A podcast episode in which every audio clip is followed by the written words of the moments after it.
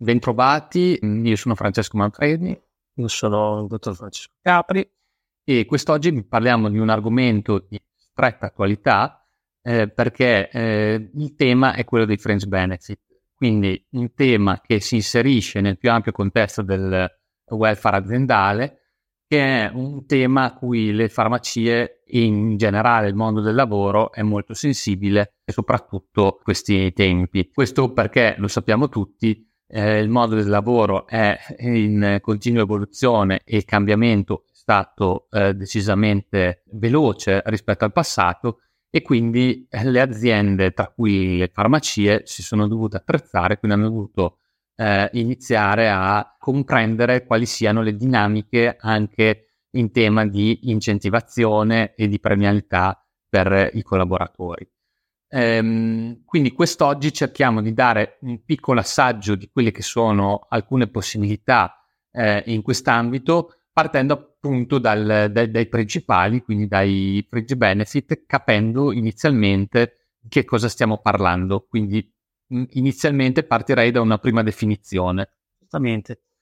Io sottolineo solo e aggiungo che il tema dei fringe benefits diventa particolarmente interessante nel momento in cui c'è una carenza, e gli amici farmacisti lo sanno bene, di personale. Quindi a quel punto nel, nel cercare di reperire professionisti da impiegare nella propria farmacia, anche non pensare esclusivamente alla, alla retribuzione su base monetaria, può essere anche uno strumento con il quale riuscire magari ad attrarre più lavoratori, quindi offrire qualcosa che non sia semplicemente legato alla retribuzione, perché purtroppo magari facendo, facendoci forza su una mentalità un po' antica si pensa che la retribuzione già esaurisca quello che il datore di lavoro può mettere a disposizione de, del proprio dipendente. Come dicevi giustamente tu, dobbiamo partire da una definizione del fringe benefit.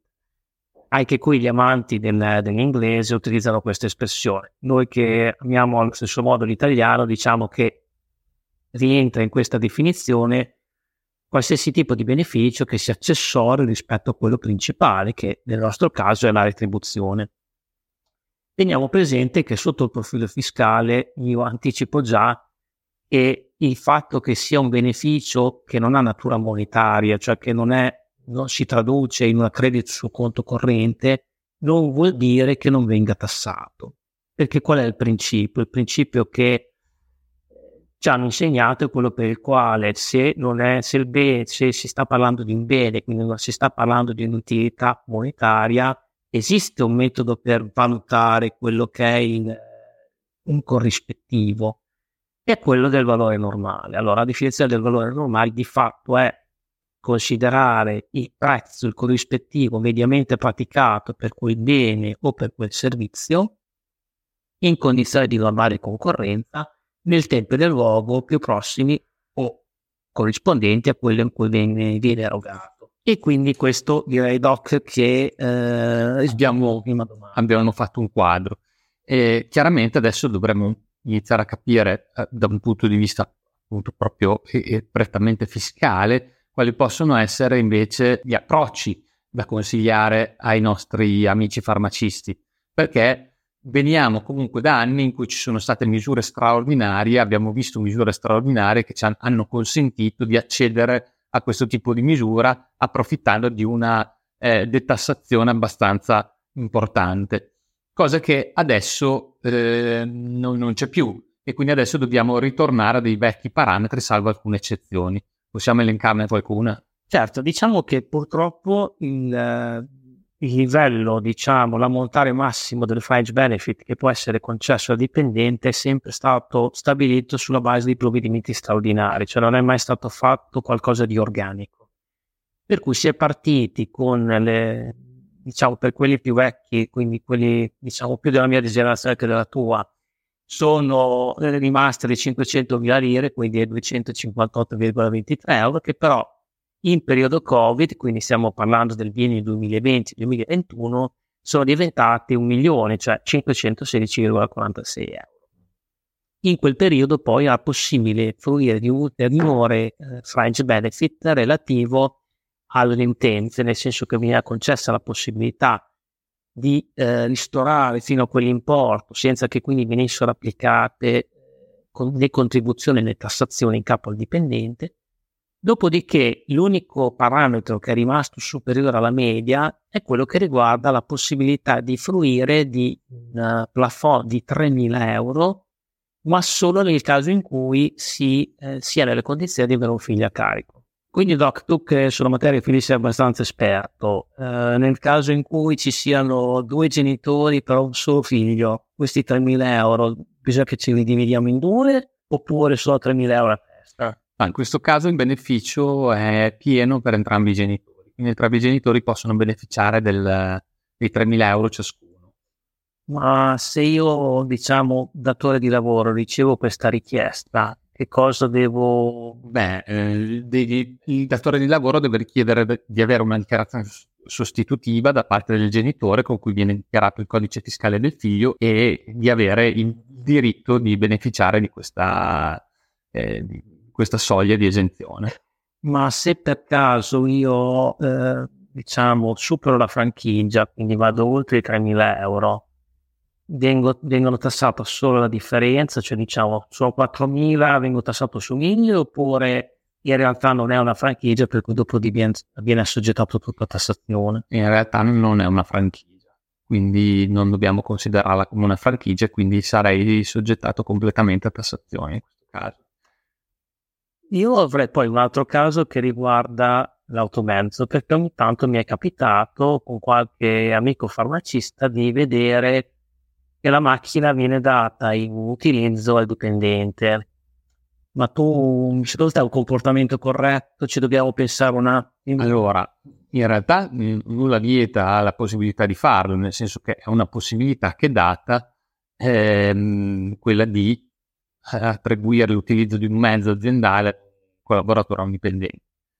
Però, chiaramente, il dipendente, il collaboratore si troverà in eh, busta paga, Il, il fringe benefit tassato nella propria busta paga, quindi eh, parliamo di appunto fringe benefit in natura in questo caso, eh, quindi non strettamente monetario, ma in realtà in busta paga si troverà la tassazione corrispondente come se fosse effettivamente un'elargizione in denaro, quindi no, non chiaramente per l'intero, però, però comunque occorre prima fare un'analisi eh, dettagliata e condividerla, avere una condivisione tra datore di lavoro e collaboratore per non rischiare di dare un benefit di cui mh, sostanzialmente il collaboratore eh, poi non trae il beneficio che si aspetta. Oppure è un beneficio superiore perché è tassato e soggetto. Esattamente, esattamente. Poi aggiungo anche che, eh, visto che restando in tema di auto, di automezzi, eh, il tema dei buoni, dei buoni carburante, di cui abbiamo già parlato, e che sono comunque molto utilizzati perché effettivamente sono eh, equivale quasi a elargire un, del denaro. Ehm, in questo caso abbiamo una, dobbiamo specificare che eh, abbiamo una, una soglia di esenzione aggiuntiva rispetto ai duecentocinquantotto eh, diciamo standard del fringe benefit, perché abbiamo altri duecento euro che sono dedicati ai buoni carburanti, sempre duecento euro all'anno esenti da imposizione fiscale in capo al dipendente. Eh, da considerare che le, le, due, eh, le, le due somme, sì, quindi i duecentocinquantotto e i duecento euro, possono essere interamente attribuiti a buoni carburanti, quindi io posso eh, diciamo elargire a un collaboratore fino a quattrocentocinquantotto euro di buoni carburanti all'anno eh, senza avere imposizione fiscale. Invece Doc, se voglio invece dare dei buoni pasto, diciamo, o elettronici magari ad otto euro, o ancora old style cartacei a quattro euro, c'è questa possibilità? Sì, è possibile farlo. Eh, ovviamente abbiamo questa differenza mh, importante, anche se quelli, i buoni, carta, buoni pasto cartacei ormai sono eh, poco diffusi, perché appunto hanno una... una soglia di esenzione molto più bassa, cioè il cinquanta per cento, perché parliamo di un massimo di quattro euro giornalieri, mentre per i buoni pasto elettronici parliamo di una, eh, di una soglia di esenzione fino di otto euro giornalieri, e quindi chiaramente sono molto più convenienti i buoni pasto elettronici, e ehm, la maggiore eccedenza comunque non è compensabile con il limite del fringe benefit ordinario, quindi duecentocinquanta. Quindi se voglio far mangiare bene i miei dipendenti e do un buon repasto da dodici euro, tutto via assoggettato a tassazione. Esatto. Capito bene? Ci sono magari poi altre casistiche che ricorrono ogni tanto nel mondo della farmacia, quali possono essere per esempio la presenza di una, un'assicurazione sanitaria piuttosto che un cellulare della farmacia. Ci sono regole particolari o rientriamo nella casistica generale? In questo caso rientriamo nelle casistiche generali, eh, per cui non ci sono, no, non si rientra in, questo, in, in ambiti di fringe benefit, però perché la tassazione è quella ordinaria. Quindi non esiste nessuna franchigia, nessun... Strumento. No, esattamente. Eh, in ambito sanitario si può parlare di versamenti a enti o eh, casse mutue, quindi enti o casse aventi prevalentemente assistenziale, per cui in questo caso se il datore di lavoro effettua dei versamenti per conto del collaboratore, c'è anche in questo caso una soglia di esenzione da imposizione fino a tremilacento, a, a, tremilaseicentoquindici euro all'anno per ciascun eh, dipendente. Eh, bisogna fare un po' attenzione all'utilizzo di questi strumenti, nel senso che comunque deve essere sempre presente un o, o per contratto o in base a un accordo o in base a un regolamento aziendale.